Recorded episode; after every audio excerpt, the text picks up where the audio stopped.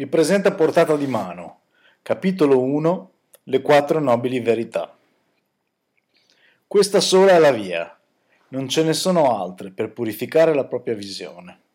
Seguitela e disorienterete Mara, seguitela e porrete fine al dolore. Dhammapada 274-275 Un giorno il benedetto stava camminando nella foresta di Kosambi quando prese alcune foglie nella mano e si rivolse così ai bhikkhu. Cosa pensate, bhikkhu? Quali sono più numerose? Le foglie che ho preso nella mia mano o quelle che sono in questo bosco? Venerabile, le foglie che Benedetto ha preso nella sua mano sono poche, mentre quelle che si trovano nella foresta sono più numerose. Allo stesso modo, Bhikkhu, le cose che io ho conosciuto direttamente ma che non vi ho insegnato sono molto numerose, mentre le cose che vi ho insegnato sono poche. E perché, o oh Bhikkhu, non ve le ho insegnate? Perché non sono benefiche se non sono in relazione con gli essenziali elementi della vita sacra e non conducono alla pace?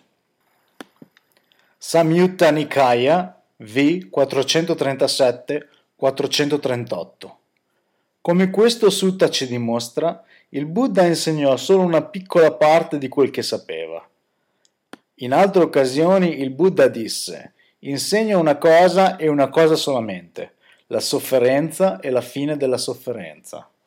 Questa è una fra le più semplici definizioni della pratica buddista e parla della nostra capacità di passare dalla sofferenza alla liberazione dalla sofferenza.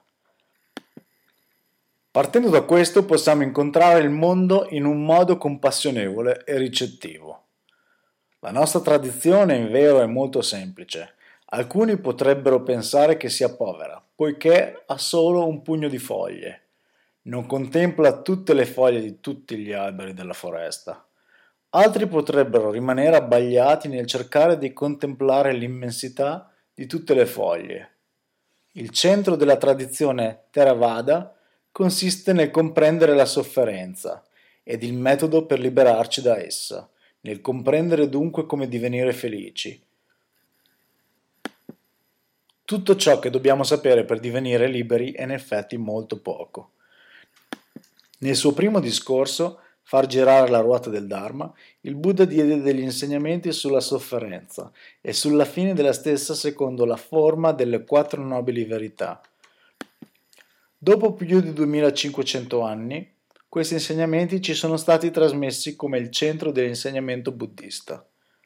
Quasi tutte le tradizioni buddiste considerano le quattro nobili verità come un insegnamento centrale.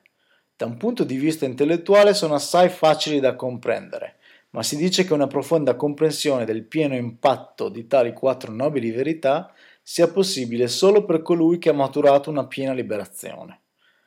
Quando formulò le quattro nobili verità, il Buddha fece uso di un modello medico. Ai tempi del Buddha i medici avrebbero individuato il problema, definito la sua causa, formulato una prognosi di cura ed infine avrebbero prescritto un iter da seguire. Il Buddha adottò questa formulazione quando espresse le quattro nobili verità, ovvero la sofferenza esiste, la causa delle sofferenze è bramosia, esiste la possibilità di far cessare la sofferenza, la cessazione della sofferenza si può ottenere seguendo il nobile ottuplice sentiero.